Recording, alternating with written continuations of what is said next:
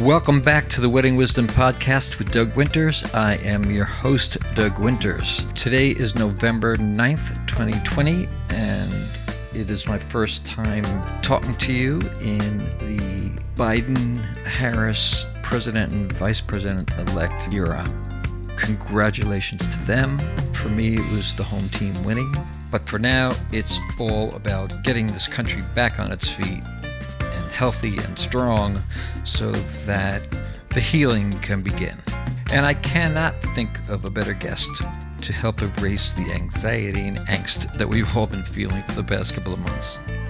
Her name is Sharon Becker, and she is the owner of SB Beauty, located on the Lower East Side of Manhattan.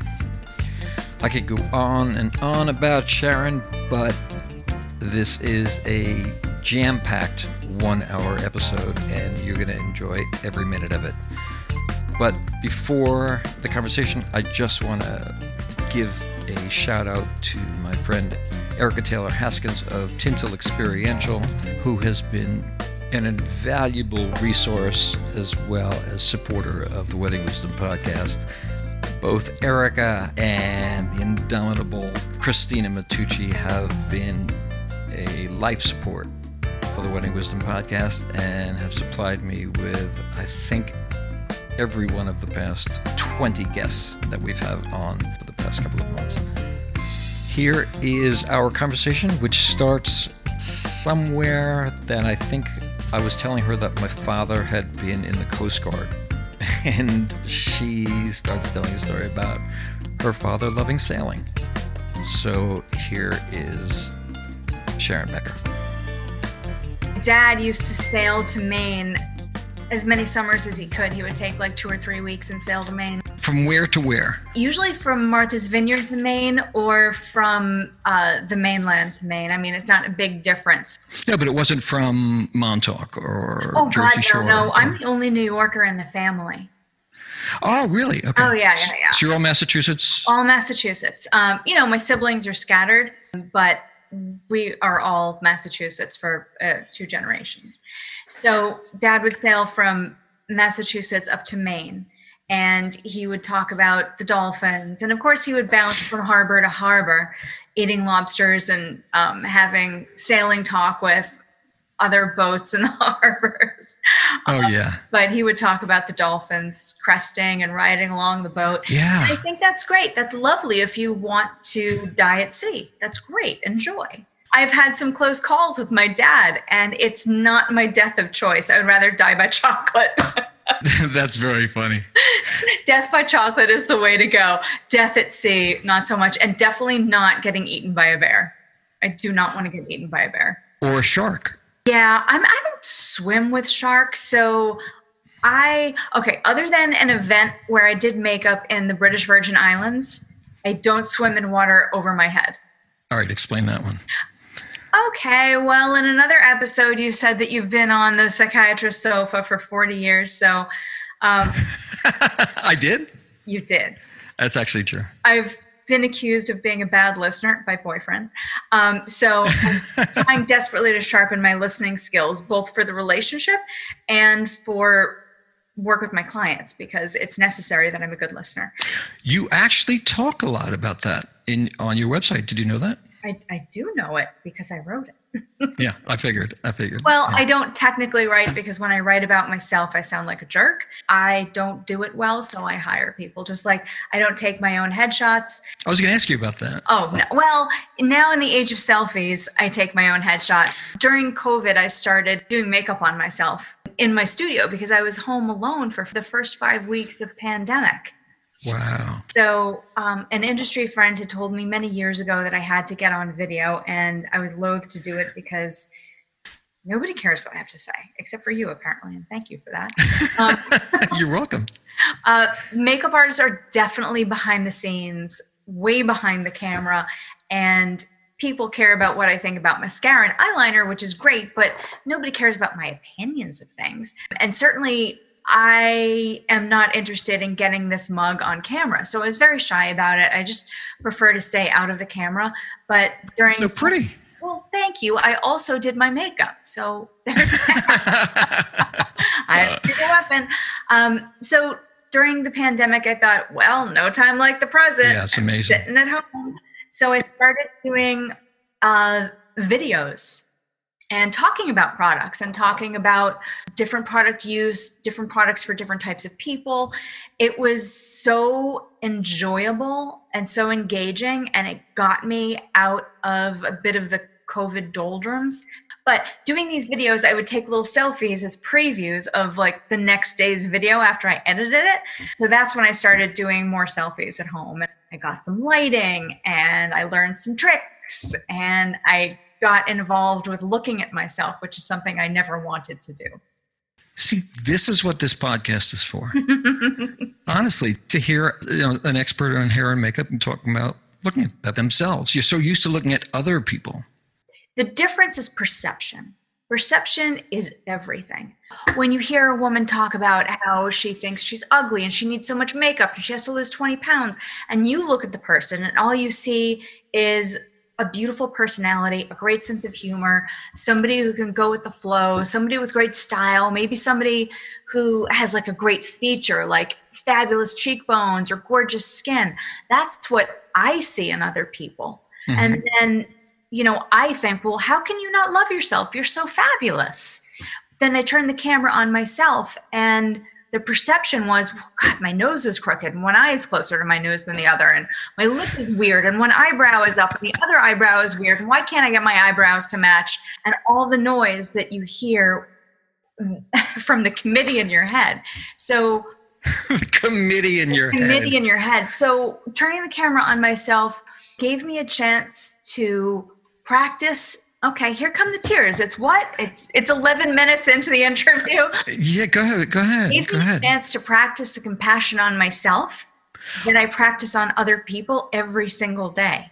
I was hoping you were going to say that. I was literally going to predict that you were going to say that. It's great to have like a minute of compassion for oneself because it was a time when I had tons of compassion for other people. And in COVID, I haven't gotten sick yet. Um, oh, bite your tongue. I, I know, I know. I'm knocking all the wood I can find. I yeah. haven't gotten sick yet. Um, nobody I'm close with has passed from COVID. No, me neither. As as scary as this is, I don't know anyone that's gotten it. Well, I think we're in a bubble, you and I. Yeah. yeah. So I had, you and I are in a bubble. I, I mean, we've been friends for so long that it's you know we have our own shorthand. I mean, we're in a certain bubble of privilege so I was privileged to not have to go out and take a job that would expose me. Or have to wait online at a food bank when you get past this privilege. It's dangerous. Which brings unbelievable compassion to the whole Black Lives Matter thing. I have a team mm-hmm. of makeup and hair, art- hair artists who work with me. And I purposely seek artists of different backgrounds because I want my clients to see themselves is really important for a black dancer at an event to see a black hairstylist and know oh, I'm not going to look strange because some white girl did my hair who's never seen textured hair before. Yes. So exactly. I purposely staff my team with what New York really looks like. I purposely want my clients to see themselves the people on my team can all do everybody, but it's just important for a level of comfort. I was going to ask you about that. You know, you were referred to me by our mutual friend Erica, who's an SB Beauty bride. Is that right? Yeah. Yeah. I did not know that. Yeah. I've done her makeup a number of times, but most importantly for her beautiful Haskin for Trouble wedding. Haskin for Trouble. That's hysterical. Yeah. But, you know, I, I called her and I said, I need someone hair and makeup. So she goes, call Sharon. It's like, oh, okay. Well, she knows I love to talk. We're kindred spirits. I don't know if she told you how we met, but we met at an industry event, of course. No, no. Top on the Lower East Side. It was definitely a meet cute. We were both wearing turquoise eyeliner that day. We saw each other from across the room and we saw something in each other that we knew would make for a connection. And it was. And that connection was the turquoise eyeliner. So we both knew that the other was a unicorn rainbow. Metaphorically or astrologically? No, metaphorically, we're unicorn rainbows. We we love to paint with all the colors. Oh, okay. Mm-hmm. That day, what made you choose that color Eyeliner. eyeliner? Believe it or not, I get I get confused between mascara and eyeliner. Okay, that's all right. What goes on the eyelids? That is eyeshadow and eyeliner, and mascara goes on the eyelashes. See, I'm staring at you. All I'm looking at is I'm trying to find the makeup. Aha! See, compliment, right? I won. I won. I knew it. I had a feeling that that would be the ultimate compliment. Yes. So let's talk about the business. Let's. I'm happy to talk about the business. Do you ever do makeup and someone else is doing hair, or you do hair and someone else is doing makeup? If the client already has a hairstylist booked, I'm happy to play well in the sandbox with everybody. That's a funny expression. Well, it's necessary because at the end of the day, we're fellow artists and we can help each other. I might meet a great hairstylist and bring her onto my team. I might meet her and follow her on Instagram and watch all of her videos and learn so much. It's good for us, but it's mostly really good for the client when everybody's in sync. Wedding day is definitely the day to drop your ego and recognize that it's not about you as a person, but about you as a member of a team. And the team can be people that I never meet, like you, who show mm-hmm. up to the venue and I'm in the hotel room. That was not an insult for anybody listening. It's just that Sharon and I would never meet Right. in business because you do hair and makeup sometimes 11 o'clock in the morning for a nighttime party, and I won't even come to set up till four. Right. Sometimes I do see my friends who are in bands when I'm doing touch ups on the couple. I follow them to do photo shoot, first look, go to Central Park, do the rooftop, do spots around the city. I'm always in that little wedding van with people. Sometimes I'm sitting right next to the driver up front where I'm nice and safe. This is perfect because you're literally creating a world that I didn't know existed. Tell me about that. So before the day the client contacts me i always have a preliminary phone call to sort out what they're looking for what the background of the wedding is like where they are what they're doing what kind of look they want. I give them my information on my services. We set a date for a trial or sometimes i just send them the contract and they send me the retainer Mhm. and then we do the trial closer to the wedding. So sometimes they book me outright and we do the trial later. Do people shop trials? the thing about a makeup trial is that it costs money and time. And nobody has a surfeit of both. Right.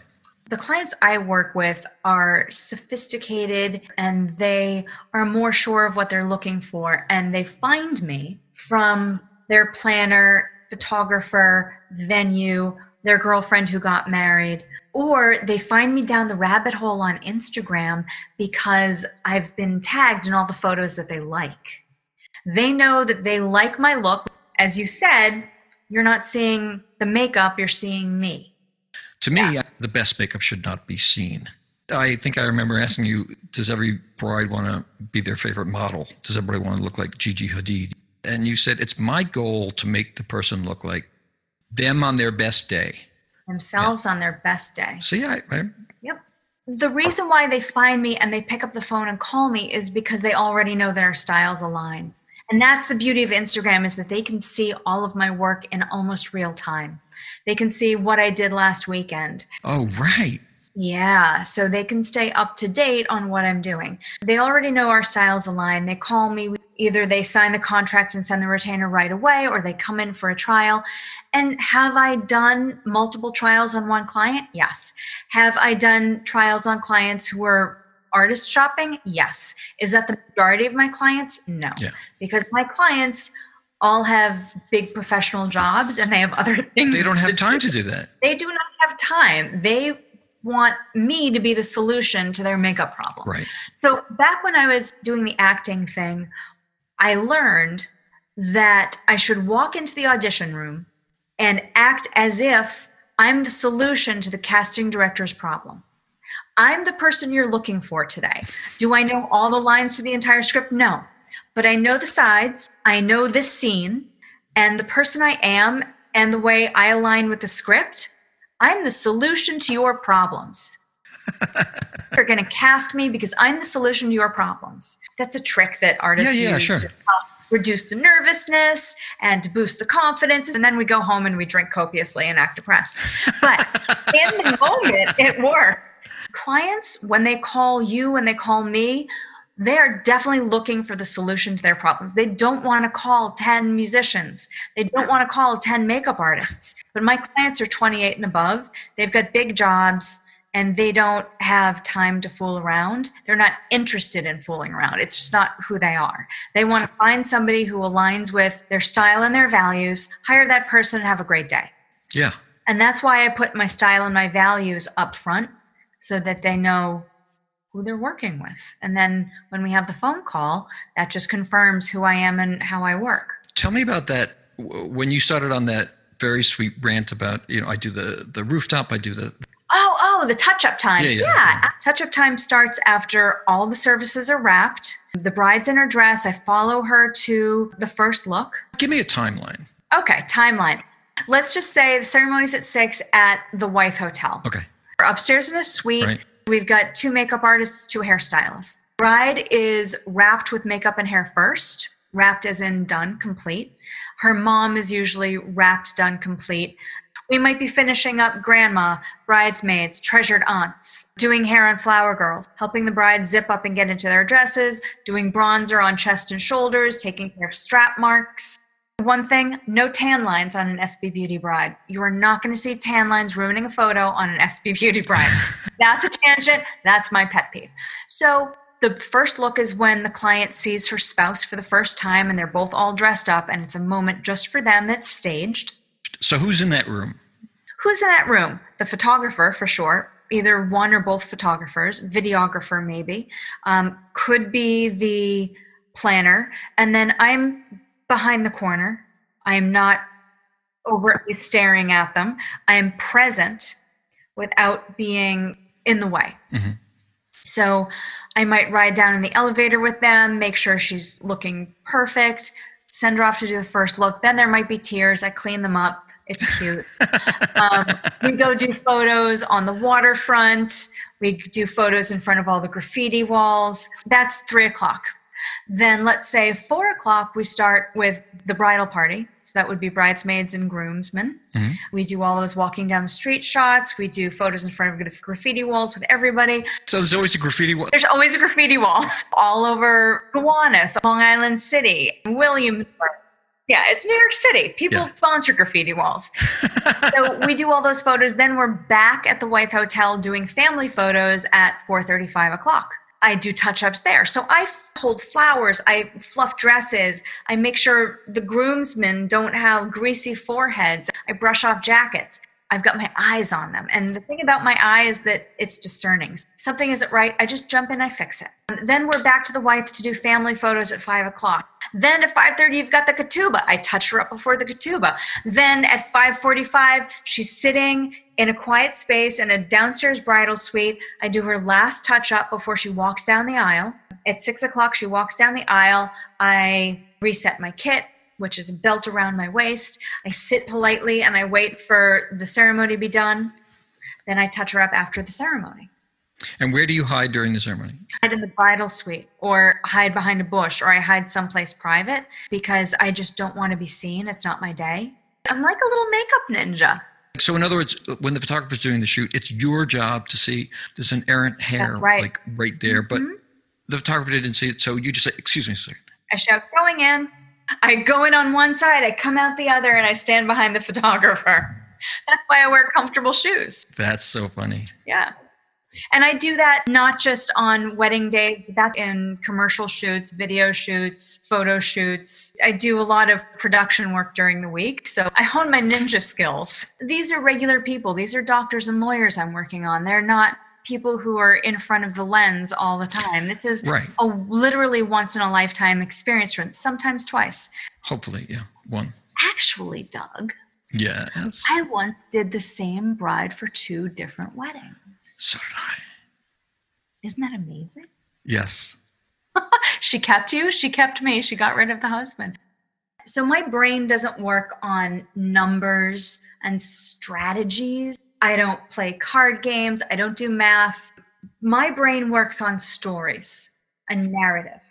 And that's why makeup works for me because I am telling a story to myself with makeup. Nobody else cares what the story is, but I know what it is. I know that when I smooth out the redness on her face, her eyes are going to pop and twinkle in a way that she's never seen before. Oh, wow. Yeah. So each story, I know it's not about me, but it enhances my life because I get to have the experience with beautiful people. I know that it's a pressure, it can be pressure filled. It's not pressure filled for me. I have prepared for 10 years for doing this, and I also have prepared going into the day. So in my kit, I've got backup to my backup. Okay, hang on a second. What's on this Batman utility belt? What's in my bat kit? Funny you should ask. In terms of the seismic shift in my way of working during COVID, I redid my entire makeup kit. That went, I took it down to the studs, Doug. I got rid of the old bag. The old bag is gone. Literally. I got rid of the bag. I bought a new case I scooped things out and put them in teeny tiny containers and brought out the label maker and did tons of labels. These things take hours, they're laborious. I poured things into airless pumps and labeled them.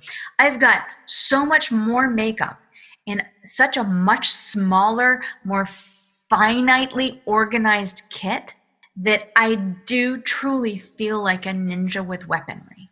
Wow, that's great. Do you have those little silver darts that you can? I do not.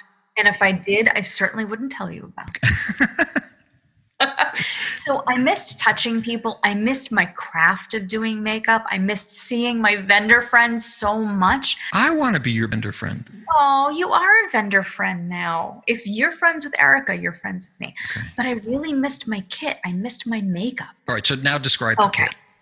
All right, so the kit is a large suitcase that zips open and flips up. Okay. The lid pops open like a container, it doesn't flop all the way back. This is a massive attache case. This is the, the Prada of makeup cases. beyond, it's a Lamborghini, too. Still Italian. right. Um, I have got stick foundation, cream foundation. So that means solid and liquid. I've got cream blush. What is powder. stick foundation? It's base foundation in a solid form in a roll up stick, like a giant lipstick. Okay, stick. Okay, got it. Um, I have got liquids and unctions and powders. Unction. I've got unctions. I'm going to stop you whenever I. Unctions being skincare, liquid and cream skincare. So I've got oils, lotions, creams, serums, sprays then I've got my whole sanitary kit of sprays. When you're talking about these sprays and unctions and all this, this is for problem skin or? I have to have something for everybody. Yeah.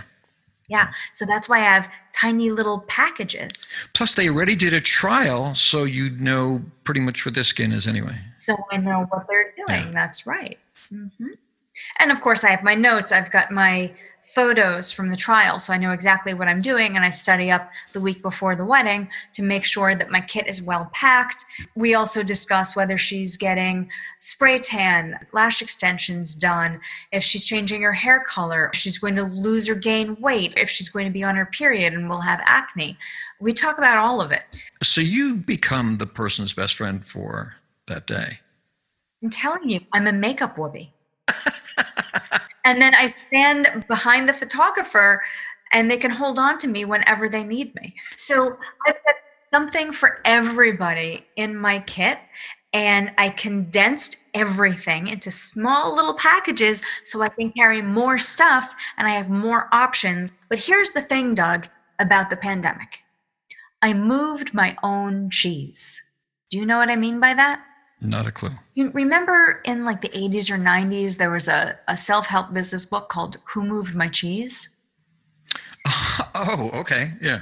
You're working in an office and you've got the pile of the accounting papers on your right hand. And somebody comes over to your desk when they're not there and they move the stuff, and everything goes awry. Yeah. That's what I did to myself. I moved my own cheese. That's great. I did it willingly and I celebrate it every day because not only is it great to have more options in a smaller space that's more portable, but it revamped my entire way of doing makeup.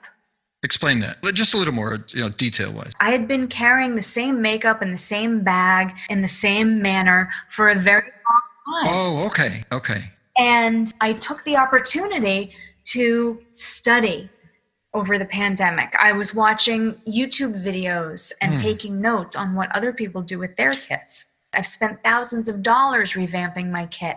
Not only have I revamped the physical kit of makeup, but I now have 10 brush sets, 10 separated sanitized brush sets ready to go at a moment's notice. So if a photographer calls me and says, Are you available right now because our makeup artist dropped out?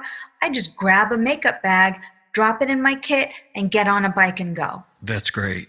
Also, I, everything has to be sanitized and carried in a different way now. So I've adapted. And they have to have the model or the bride, the person who's being yeah, made up, yeah. has to be confident that you're Absolutely. Everything has to be I mean, visually sanitary. So Yeah. not only do they have to believe me that the kit is sanitary, but they have to see that I've taken the steps to create a sanitary environment. So when I show up with little clear pencil cases that have identical sets of makeup brushes with a white label with their name written on it, and I lay out on the table all seven brush kits with my little lipstick touch up kit inside, they think, wow, I'm glad I hired this person. they also think I'm being taken care of. That's right. They know that they're being taken care of. Yeah. You know what? Honestly, it's so much easier for me because I don't lose a brush somewhere and have to go find it. And then I'm sanitizing things while I'm talking to people. It's so much easier. Everything is prearranged and it's all the brushes that I work with and I love. Yeah. I mean, they're all new. I've I bought all new brushes.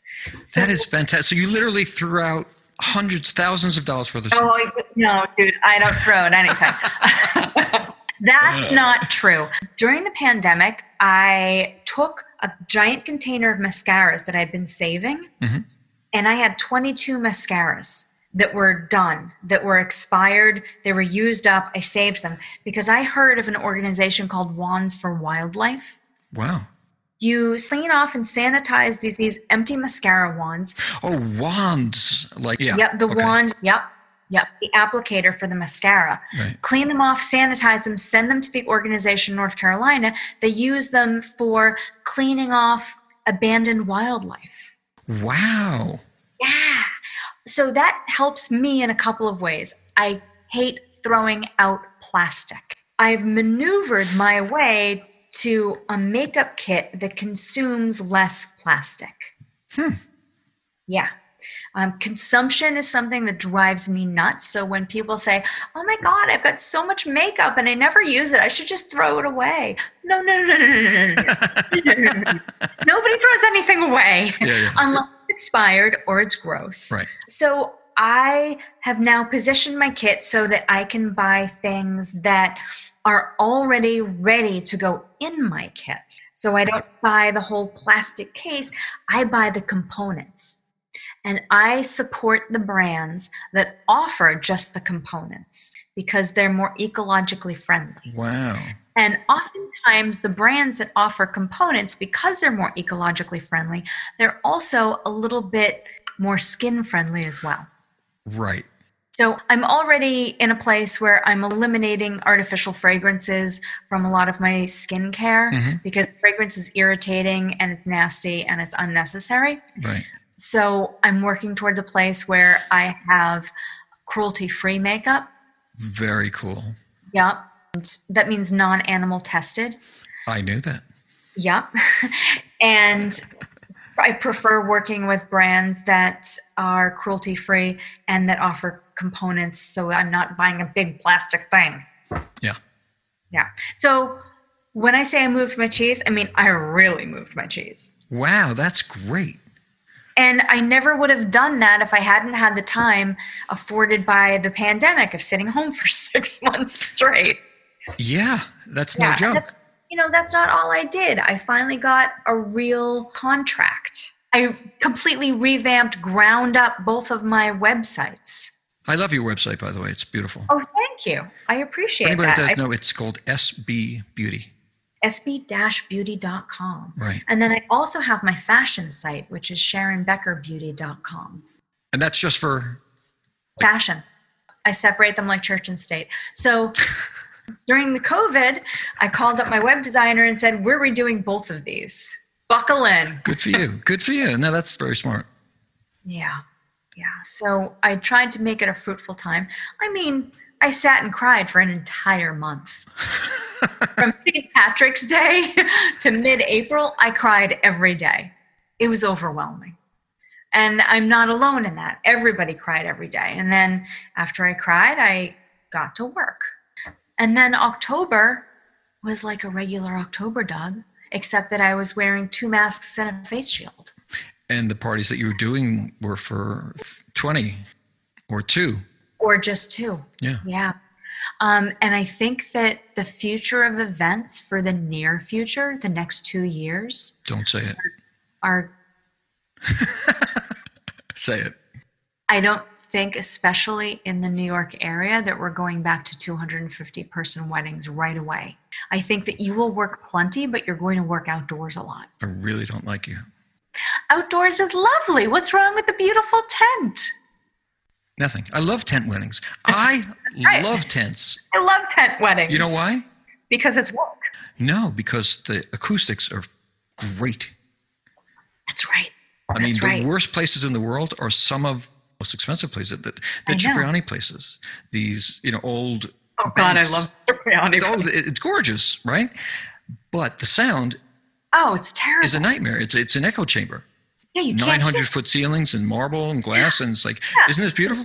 No, Great. Oh, yay. You're getting what you want. Tent weddings. Tent weddings in March. yeah, exactly, exactly. yeah. And I will be insisting on more separation between makeup and hair, different rooms for services. I will be insisting on having only the person in my chair and myself in our immediate surroundings. It's going to be a much calmer bridal suite going forward for the next year or two. That's because you're calm, I have to be calm. I have to be the rock. right? And I've prepared them so well, down to the minute of what we're doing and when we're doing it. Yeah, but you don't see them after the cocktail hour when they start drinking and you know Oh. they're dancing on the on the dance floor. Dude, they start drinking in the bridal suite. So Oh, okay. I was actually going to ask you about that. yeah. Um, and that's fine with me. You know, the girls I work with can handle a few glasses of champagne without getting nuts. And if that relaxes their nerves, then let me open the bottle for you, my dear. yeah, yeah, exactly, exactly. but I am a rock. You know, I do a ton of worrying and pacing and hair pulling and clothing. But that's on your own time. That's in on your my own time. own time. And Mhm. then before I go to work, I take a moment.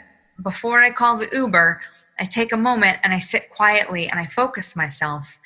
And I remind myself of who I'm working for, what is the aim of the day, and what I'm bringing to the day, which is love and understanding. Wow. And then when I'm in the room working on the client, if she's had people yelling at her all day, like, I need this, and when is this happening? she close her eyes. She will tell me, Can I just close my eyes for a minute? And I will say to her, Why don't you take your quiet time? I'll tell you to move your eyeball left or right, but we don't have to talk. You can just go to your quiet place. Oh, that's great. People love that. And that gives me time to focus my breath and my attention on pouring love and understanding into my makeup. I never expected to come out of this conversation is the People who meet me don't expect to hear this. no, no, I, it's beautiful. It really is, and you deeply care about the people that you're working on, and I love that. There. Like, because people have been, even if it's not being yelled at, but I mean, it's just a million questions. It's like, wait a minute. Where are the bow ties? Flowers just arrived. I Yeah, can't find it's your not- folder. Yeah, this is not my job. You know, there's people for, for this. It's like, right. and you're able to sit with the bride alone and say, just close your eyes. Yeah, and meditate. Go to your quiet place. Yeah. Even saying meditate it can be uh, polarizing. I just say go to your quiet place. I'm here for you. We're just going to do this together. And by the time we're done here, you're going to feel so much better. So just If I said to you, go to your quiet place, what's your quiet place?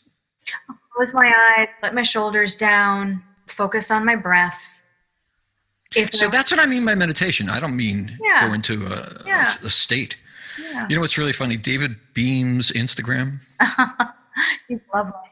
I, I, I said you've become like the poet laureate of COVID.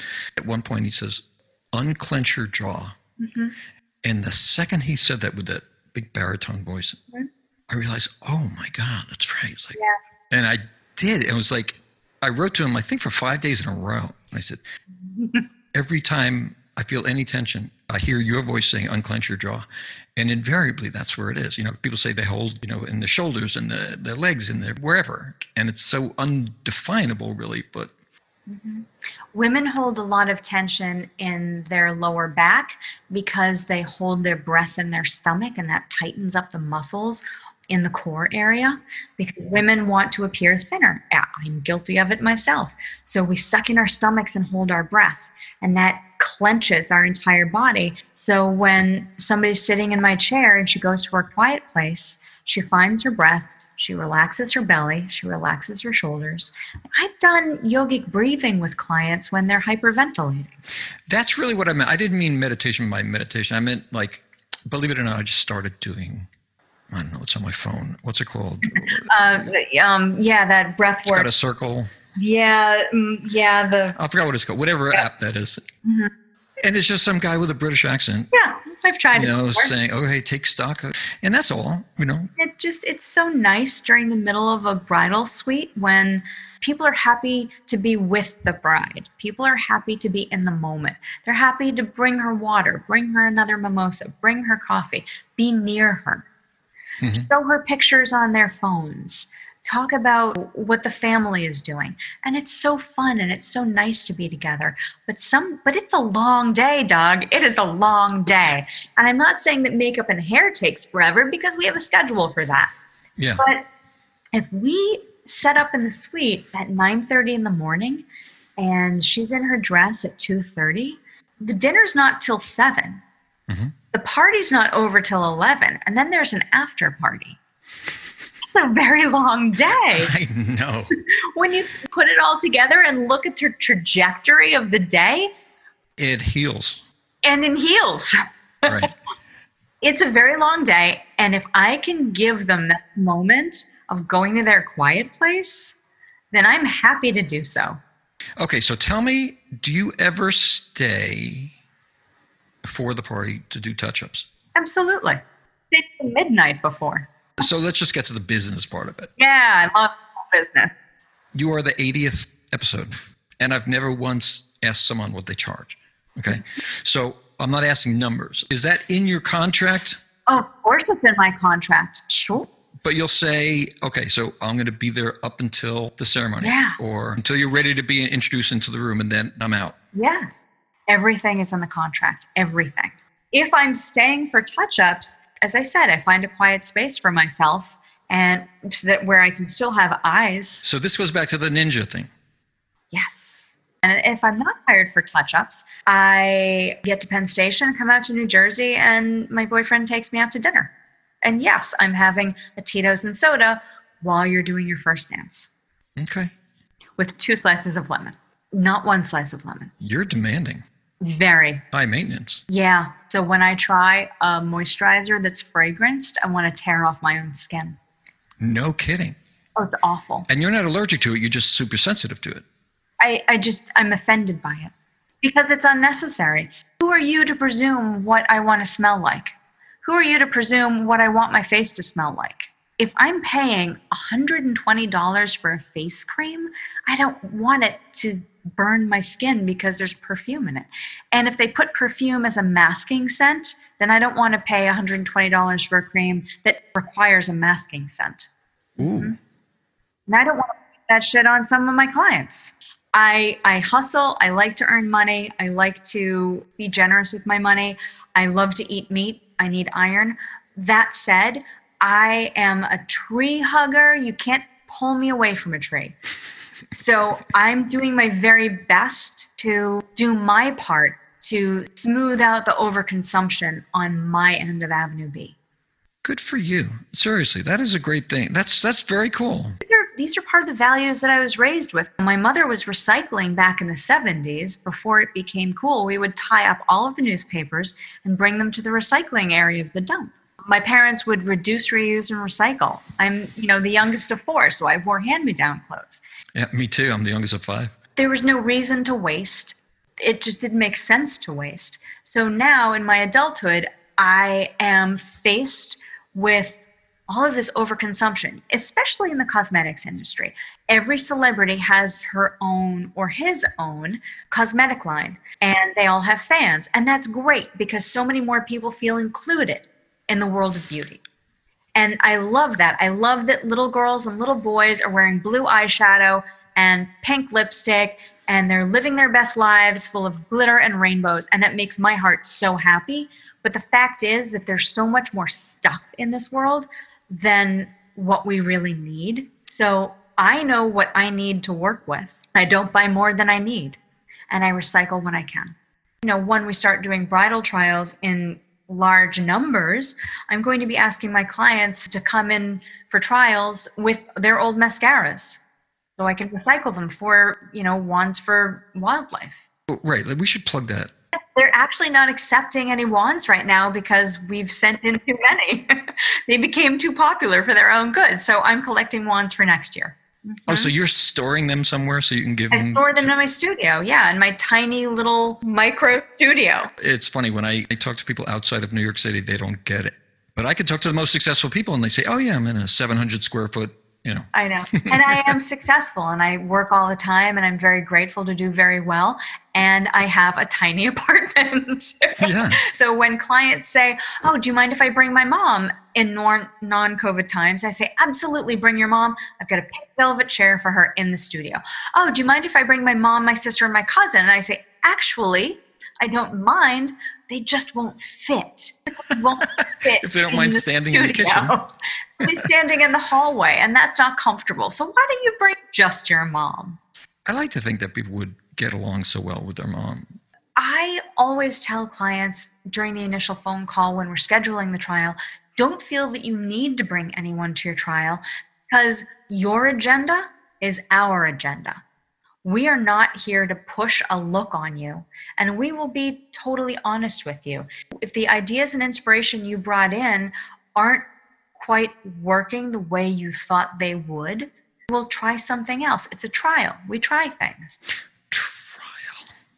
I love that. People then calm down. They don't feel like they need to bring a friend, a colleague, a coworker as a barrier, as an interpreter. Because Yeah. I'm- What do you think, mom? What do you yeah, think? I'm there Yeah. to interpret for them because I speak makeup and hair, and the client might not speak makeup and hair. So I'm there to interpret it for them. So if they want to bring somebody, come for a trial at 5:30 at night, wrap the trial at 7 7:30 and then go have dinner in my neighborhood, make it a party.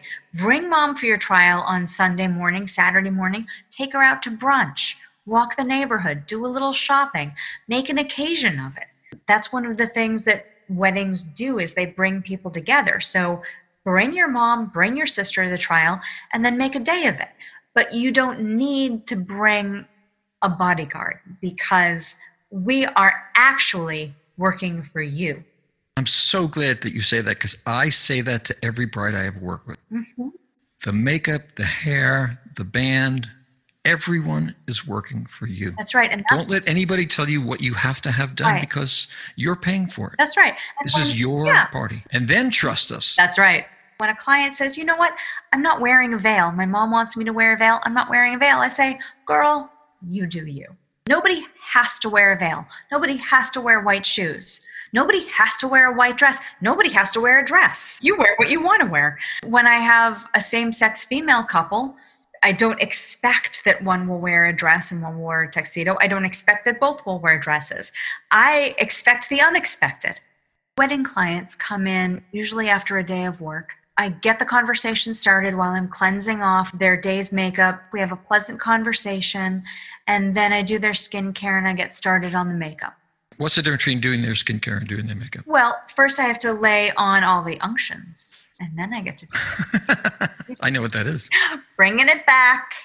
So, yeah, first I do their skincare. I put on oils and lotions and eye creams and lip balms, etc. Then I do the makeup that has color in it foundation, concealer, powder, lipstick, blush, eyeshadow. There's a big mirror, I'm assuming. In my studio, we have a big mirror with Hollywood lights around it, so she's watching the entire process. So she could say, I, I don't like that color. Tone that down. I usually ask her to enjoy the process, enjoy the experience, and let me get to the final stage because I know where the look is going and she might not have seen this before. Uh huh. Okay. But this is not a finished product yet. So you might not understand what you're seeing right now, but it's going to come together. For example, there's something technical called underpainting.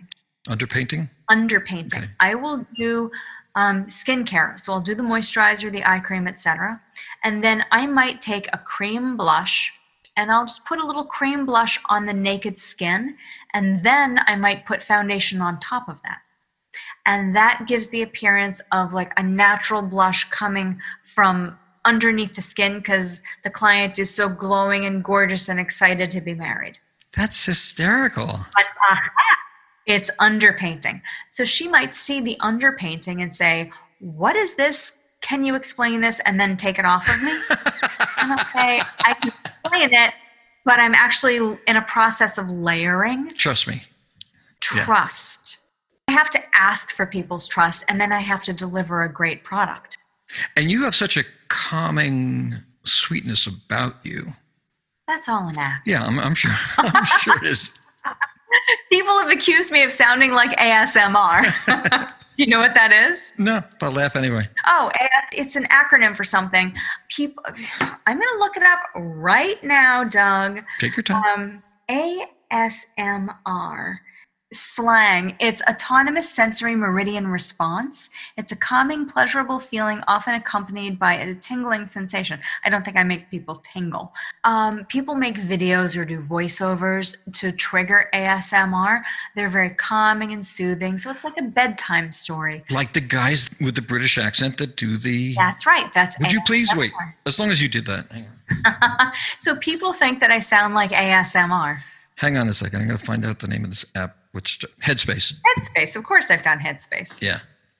you know, if they do look me up, they know that I used to be a professional voiceover artist. I believe that. Well, it's true. No, I, I'm saying, I, you know, I, I work with singers my entire life. I know, Yeah. you know, Okay, even though I come off as high maintenance emotionally, um, I'm very low maintenance physically. So I've never gotten a fake tan. I've never gotten a perm. I do my own nails most of the time. I've never gotten a cool fake nail design. so you're not a mani pedi girl. Um, I used to go for mani pedis just because, you know, every couple of weeks I need the mascara dug out of my nails. You also, honestly, you have to be, I have to look really nice. yeah, you don't have to be a model, but you have to Be really groomed. really well put together. I have to be really groomed, yeah. So I used to wear my hair down for weddings, but now during COVID, my hair is all back and up. Ponytail. It's definitely a ponytail, two face masks, and goggles. Two face masks. two-face I mean, one of those like masks that, like that. That's a face shield. Face shield didn't work so well. And then it collided with a curling iron. So it met a sad fate. so I got some goggles and I learned that I have to wear two face masks or the goggles steam. Try running with a mask and glasses. I know. I ran all summer in New Jersey with just a bandana around my neck to protect my chest from the sun. But also, if I ran past somebody, I'd pull it up as a mask.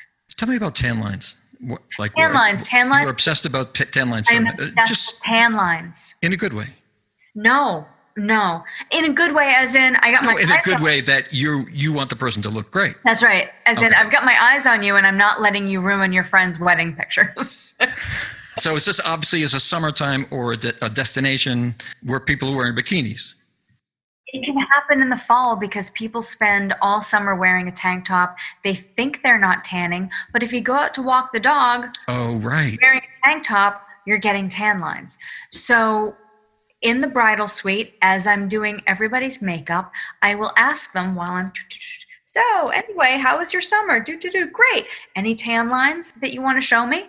Oh, I don't think I have tan lines. And they open their robe and they show me their shoulders. And I'm like, yep, we're gonna take care of that right now. So I color correct and then I cover and then I glow. Define those three for me.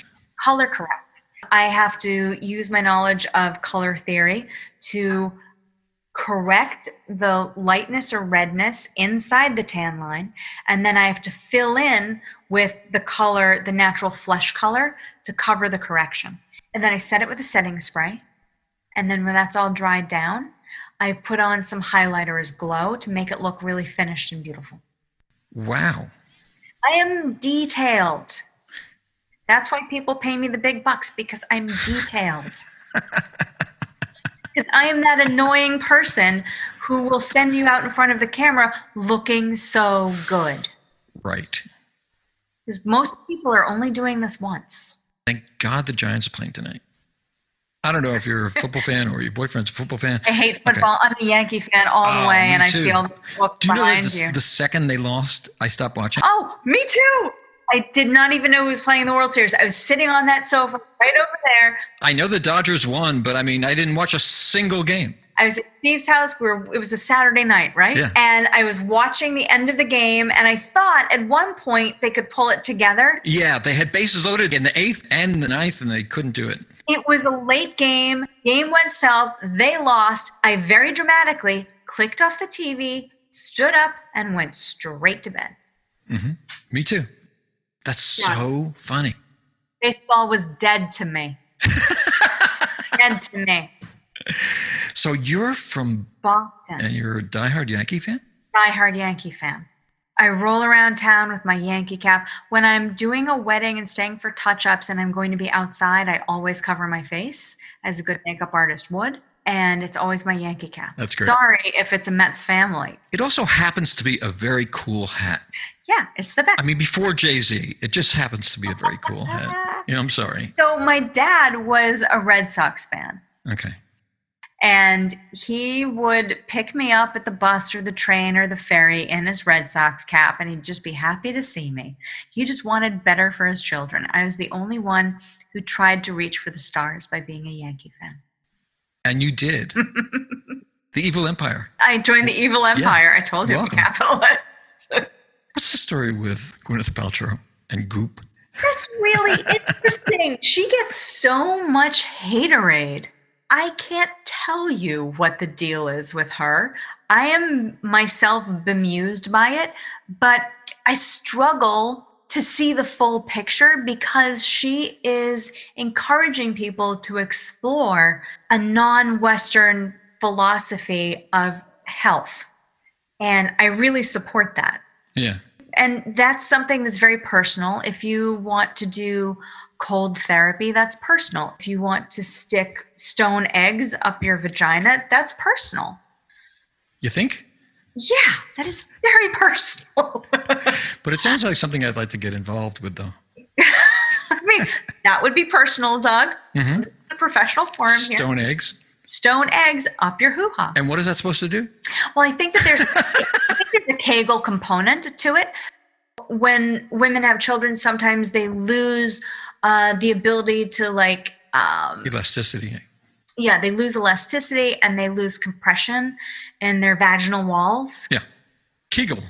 Yeah, so Kegel exercises help restore that muscle. And when you use one of Gwyneth Paltrow's um, stone eggs in your vagina and you squeeze your vagina to keep the stone egg from falling, then you're Kegling, I guess. So I Holy Christ. I- How does she advertise that? I think that it helps restore the muscle in the pelvic floor. But what is it called? I think it's called an egg. And it's up to you to know what it's for. Uh, it's on the website, and the website describes it. And you can get a pink stone or a green stone. and the color will do what? You know, people attribute different qualities to different colors of natural stones. You know, people wear crystals around their necks. Um, oh, yeah, that's true. Yeah. Yeah.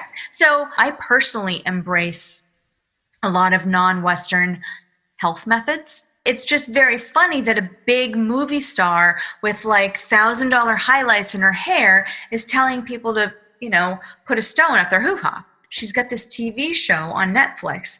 They work with Wim Hof, who is an expert in cold therapy. What is that? You, you mentioned that before and I didn't stop you. Um, it's exposure, it's extended exposure to cold air and cold water. It helps athletes with endurance and it also hmm. helps people lose weight.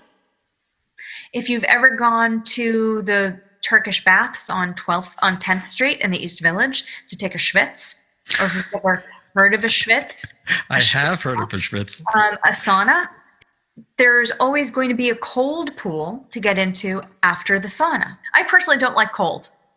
I, oh, I, I hate cold. Yeah, yeah, yeah. Um, You're not a big skier, I'm betting.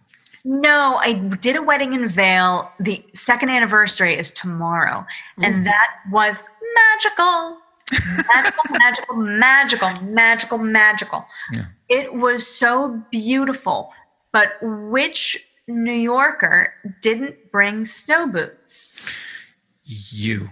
So, Saying you called yourself a New Yorker, though. I know. Usually I call myself a masshole because I'm from Massachusetts. A masshole. Um, but which New Yorker did not bring snow boots? This one. And we had kind of a big snowstorm on the day of the wedding and it was picture perfect. It was the most romantic thing. It was a snow globe. It was fabulous.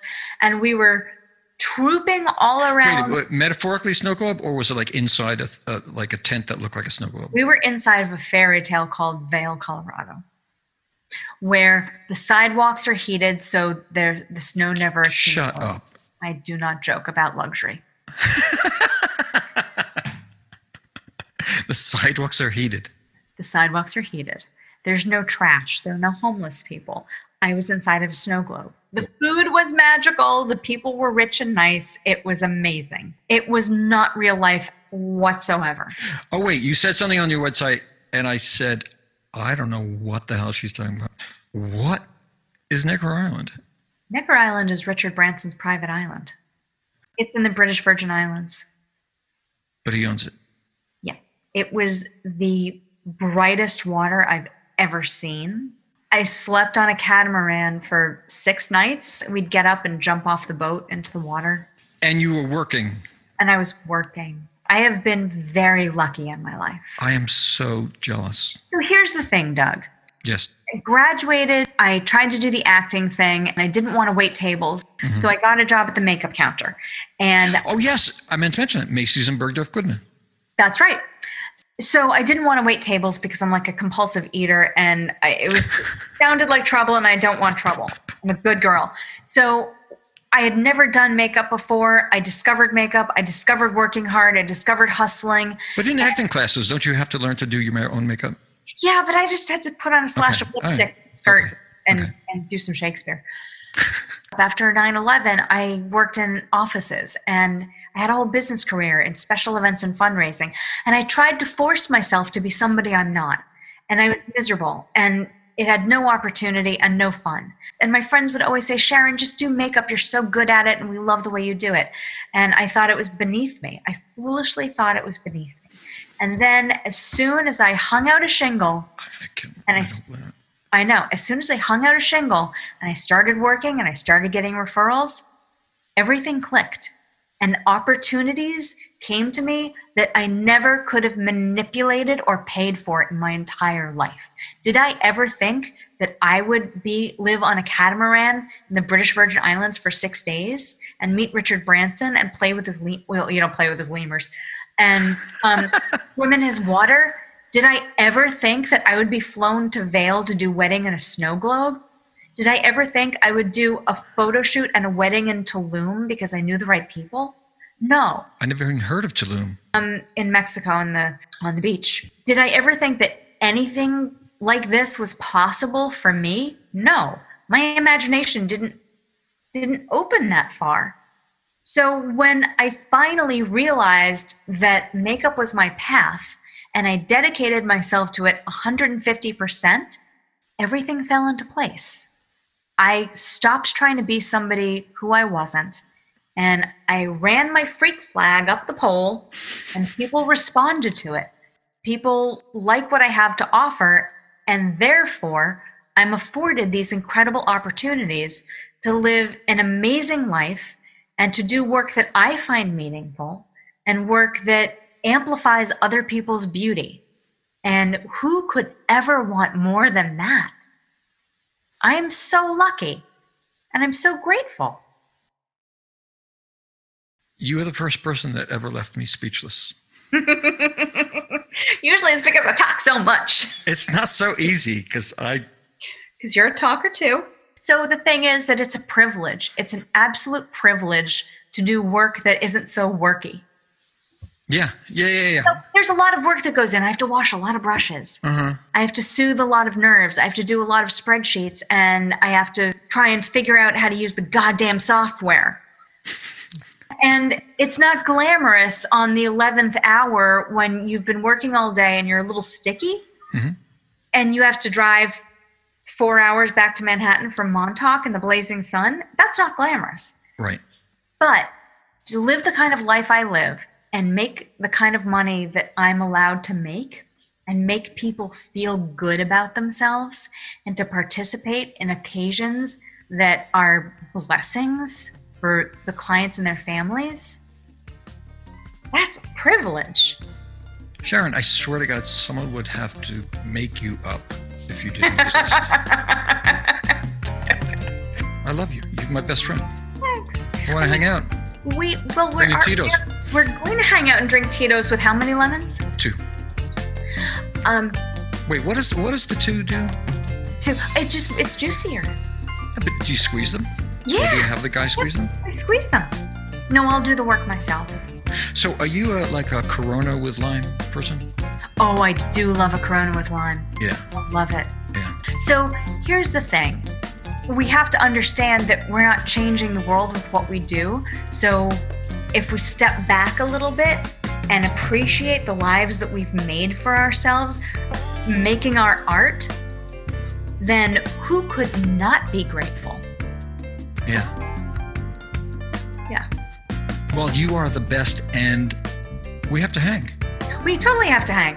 I, I think we both have a, our heart-centered work, and um, Yeah, I think we'll drink together very well. absolutely. Sharon Becker, thank you so much. Thank you, Doug Winters. Okay, bye bye. Bye. I hope you enjoyed that as much as I did. If I were you, I'd listen again. This is a lot of stuff. Unfortunately, I left a great conversation we had about Aaron Judge out, but there's only so much we could do in one episode. You can find Sharon on Instagram at SBBeautyNYC, as well as Sharon Becker Beauty. Her website is at sb-beauty.com. My website is dougwintersmusic.com, and you can find me on Instagram at dougwintersinc. Please, everyone, continue to stay safe, stay strong, wear masks, stay socially distanced, and I promise we will all get through this together. I'll see you soon. Bye bye now.